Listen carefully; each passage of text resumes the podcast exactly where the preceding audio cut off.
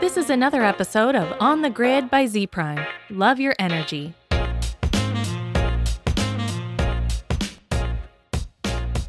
Hello, everybody. Welcome back to Zpryme on the Grid. I am Dylan Lockwood. Joining me is my co-host Joyce Dooley. Joyce, how are you doing? Hey, hey, Dylan. I'm doing great today. How are you? Doing fantastic. We also have with us today Michael Sexton, uh, Executive Vice President of Sales and Marketing at Micatu. Michael, welcome to the podcast. How are you doing? I'm doing great. Thanks for having me, Dylan. Appreciate the uh, time and effort you guys are putting into this.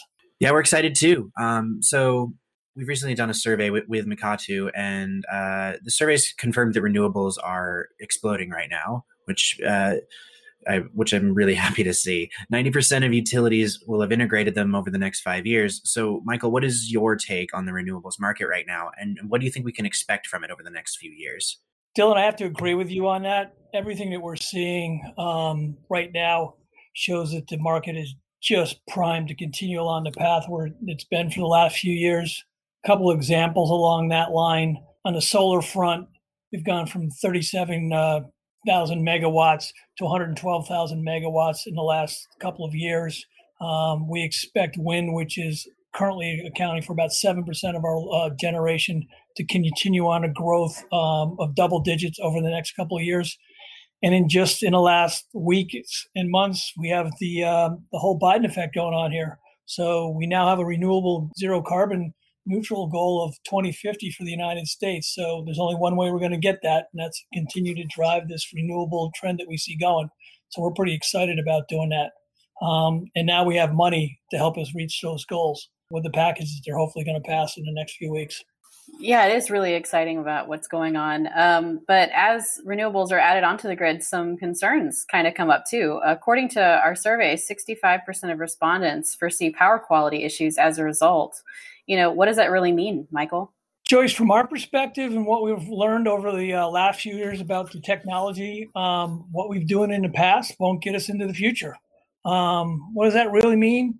Um, the things that we've done historically to measure um, power quality um, will have zero or no impact on what we're currently doing.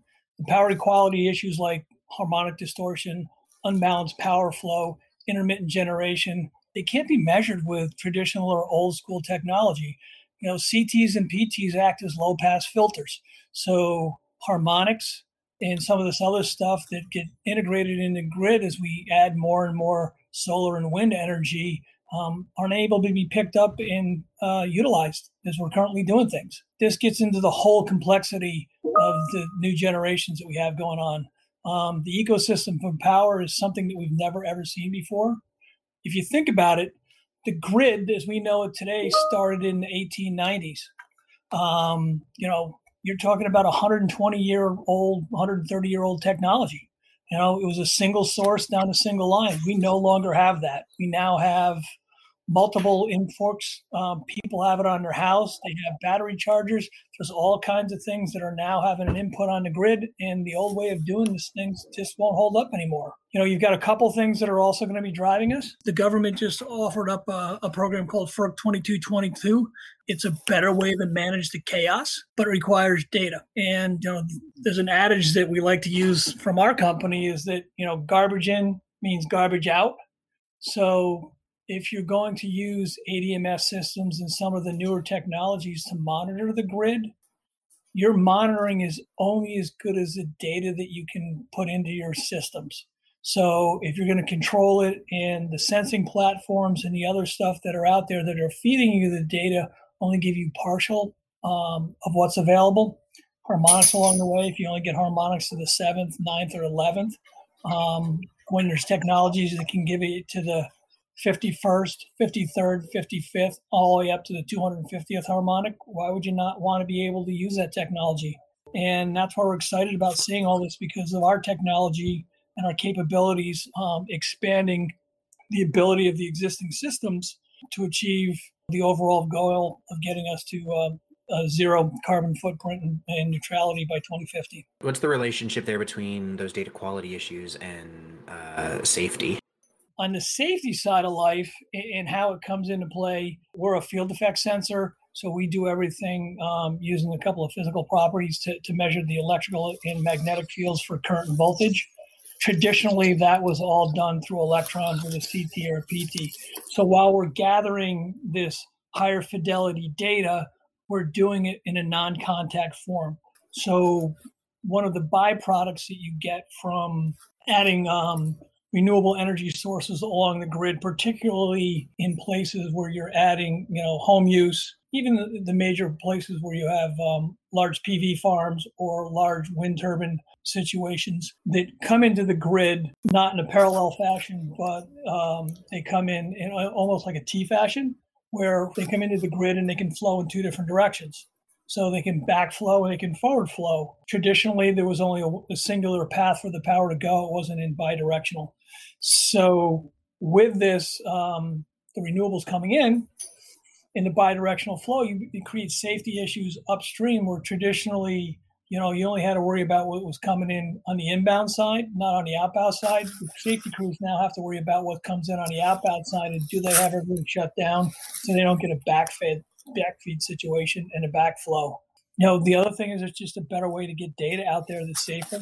Um, visibility increases increases awareness. So you know, the more you're, you're visible and the more you can see things, the more you can be about, aware about what's going on. And another side benefit, because we're not a, um, we don't move electrons, is we're immune to um, surges and pretty much, well, other than a direct lightning strike. But if you have a surge on a line, that, that can backflow and, and blow things up. It just passes through us because we're not seeing those electrons going to outside of our equipment. Yeah. So speaking of this, you know, 48% of those that we surveyed said backfeed was an issue, but only 18% of utilities measure it. How will on-site generation impact this issue moving forward? First thing we need to do is start educating the general public. It's a key to what's going on because the public is pretty much unaware of how renewables could be a good source of backfed issues. As more and more people start adding it to their home, it creates more and more points for it to get into the grid and create potential problems for utility workers. So we need to start educating people that one of the things that I just recently saw is that there's programs where you kind of do it yourself solar energy packages. We, we need to make sure that people are educated along that line to make sure the utility workers are safe um, and they understand how the power flow is going on because in some cases the utilities don't know that you've put the power onto your house.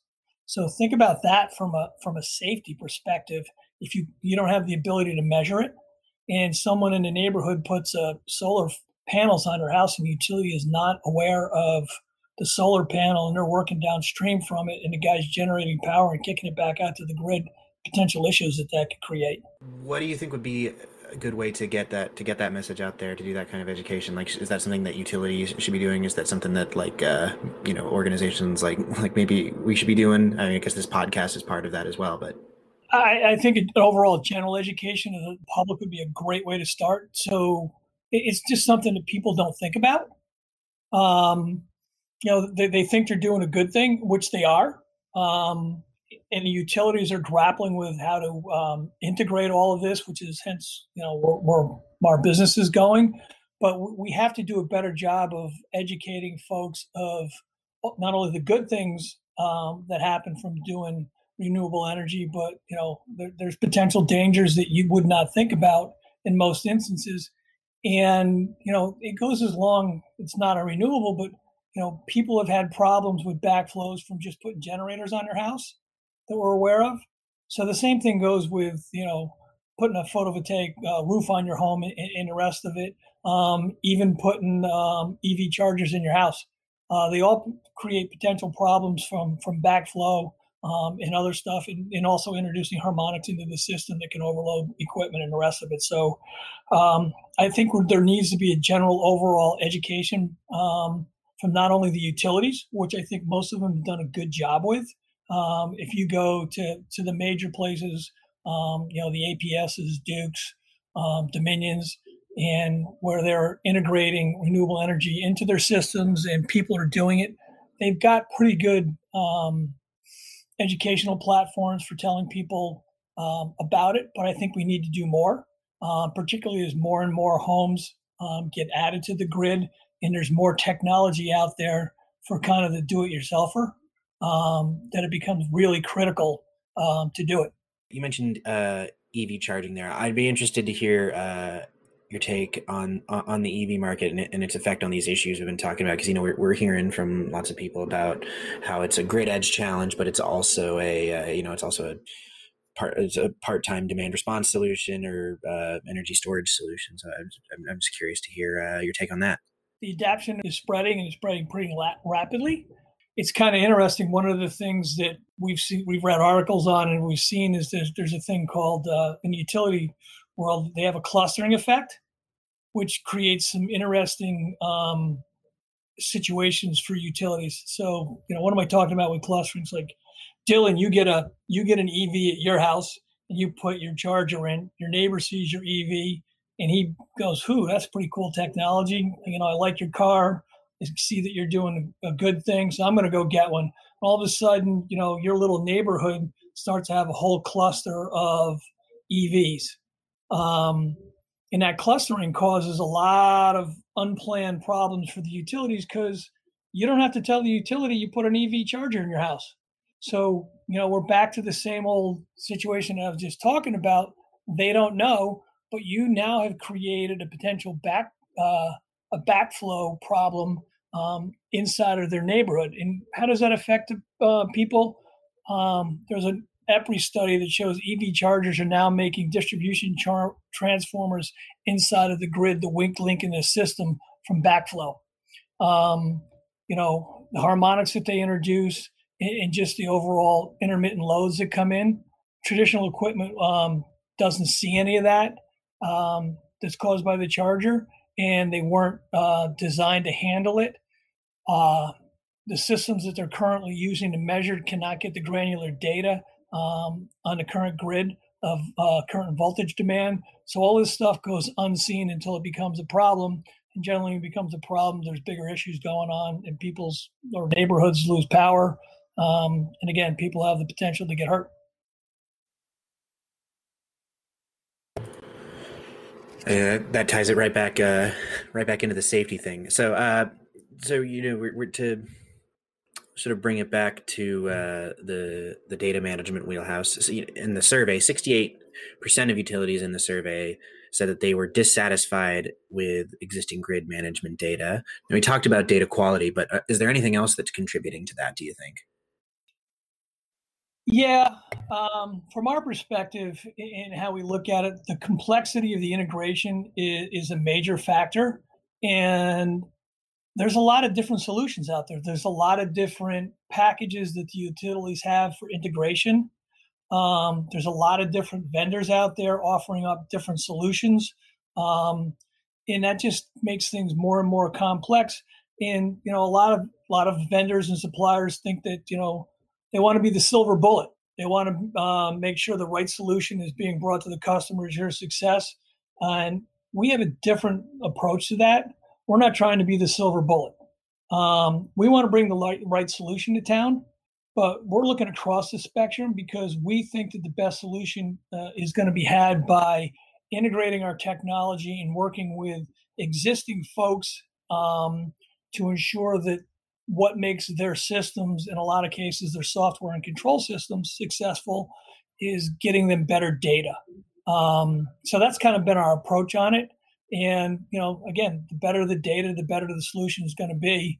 Um, so we look to work with external partners and folks that you know we can make not just a singular solution, we can make a, a, a very complex solution much simpler by not figuring out we're the we're not the smartest guy in the room, but we partner up with the smartest guy in the room. And I think that's a really great strategy um, to have you know, many minds make things a lot easier um, at times, and so definitely great collaboration. Oh yeah, it's uh, it's it's amazing out there what you can do when you start collaborating with people and working with them because you know there's so many different technologies that we're bumping into and so many good solutions uh, that are available that you know collaborating with the people um, to combine technologies to get to the, the, the end game, which is make the overall grid better.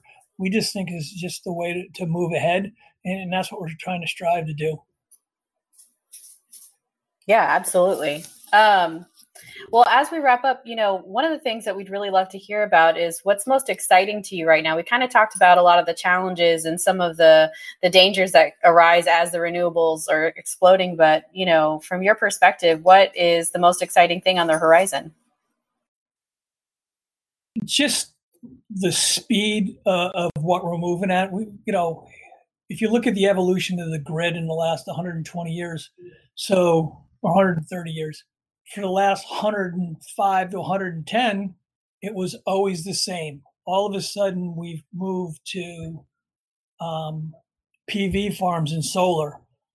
Uh, wind turbines are taking off globally, globally and expanding exponentially. Battery storage systems are coming into line. It's kind of like going from driving a Model T car to getting behind the wheel of a Porsche all of a sudden. Things are just moving at unbelievable speed um, it changes daily. You know, there's new technologies getting announced all the time. Um, we're continuing to see changes in the, the landscape of the utility field. Um, in generally, utilities which were historically slow moving, were not going to change. Um, companies and industries are now forced with the fact that the world's changed around them. They have to go from being that old Model T to being the Porsche and being part of that um, overall opportunity to take it from the Model T to the Porsche technology is kind of exciting from our perspective. Um, you know, we're bringing different technology to a very old, old industry. Um, we're excited to educate. Um, we're excited to help make changes. And, you know, we just see that a huge opportunity to continually expand inside of this space and work with different verticals. Um, you know, and it's not just the inside of the utilities where the technology can be deployed. It can be deployed in um, electric trains. Um, if you think about it, so they, they all move with power. Um, so there's different verticals out there that, that we can have an impact on um, with our little optical sensor, and we're trying to just handle all of it and figure out where we're going. But we're pretty excited to be part of this revolutionary change that's happening around the globe, particularly in the U.S. Um, in the power industry, and then overall for everything that's going on, you know, we need to get become a, you know, to carbon neutral um, country. You know, everything going on with the the weather these days. I mean, you got the heat dome out in California. It's been raining on the West Coast. Europe is getting flooded. China's got flooded. I mean, we're having an impact um, all these years on the the environment. It's time for everybody to step up and do their part, and we're just excited to be a piece of that. Um, and, and we think that data is going to drive it. And you know, one of our mottos is "Data is the new currency of the grid." So we want to continue to try and provide the highest fidelity data that we can um, to anybody who wants to use it um, to help us be successful in getting to that uh, zero carbon and neutrality state that uh, we now have a goal to get to. I'm also excited for the the rate at which this stuff is accelerating. Do you uh, do you see the same enthusiasm uh, from like your from your clients from utilities and the like? Are, are they uh, is, is because the like the technology? Yes, um, that we see some excitement. They we don't see the same excitement that they do. The more and more renewable energies that gets added to the system, the more and more the traditional system is going to become stressed. So you're either going to embrace where we're going with open arms, or if you try taking or kick, take it kicking and screaming and fight it, you're gonna probably lose that battle because it's coming. It's coming fast. Um, we're not going to stop it with everything that's going on out there. Um, we have to change the way we're doing business um, in the utility space. And we just think that, you know, I'd rather embrace it than fight it and get ahead of it. Because if you're behind it and you don't do the things like uh, increase your capability to have better data, to look inside your system, control harmonics, um, control backfeed, control loading, um, all the things that come as we move forward. you know, you're going to find that your 120 year old system isn't going to function very well. And you're going to have lots and lots of issues. And I think people are starting to finally realize that. So they're all starting to get on the bus. Maybe not as fast as I would like um, or we would like um, as a company, but we're definitely seeing movement inside the industry going, hey, you know, change is coming and we need to be part of the tra- change. And I mean, you can see it from the data here that they know it's coming. It's just a question of how quickly they react to it, but they don't have a choice. They're going to have to react because to do nothing, it will create a death spiral for them. Uh, well, Michael, thank you uh, for that, and thanks for uh, being on today to talk about uh, all of these uh, really interesting uh, data points and transformations within the industry. and thanks to you too, Joyce. You can find the research report we did with Micatu and all our research and media at zpryme.com. You can find us on social media at Shaggy Dooley, at DY Lockwood, and at zpryme underscore research. My name is Dylan. We'll see you all next time.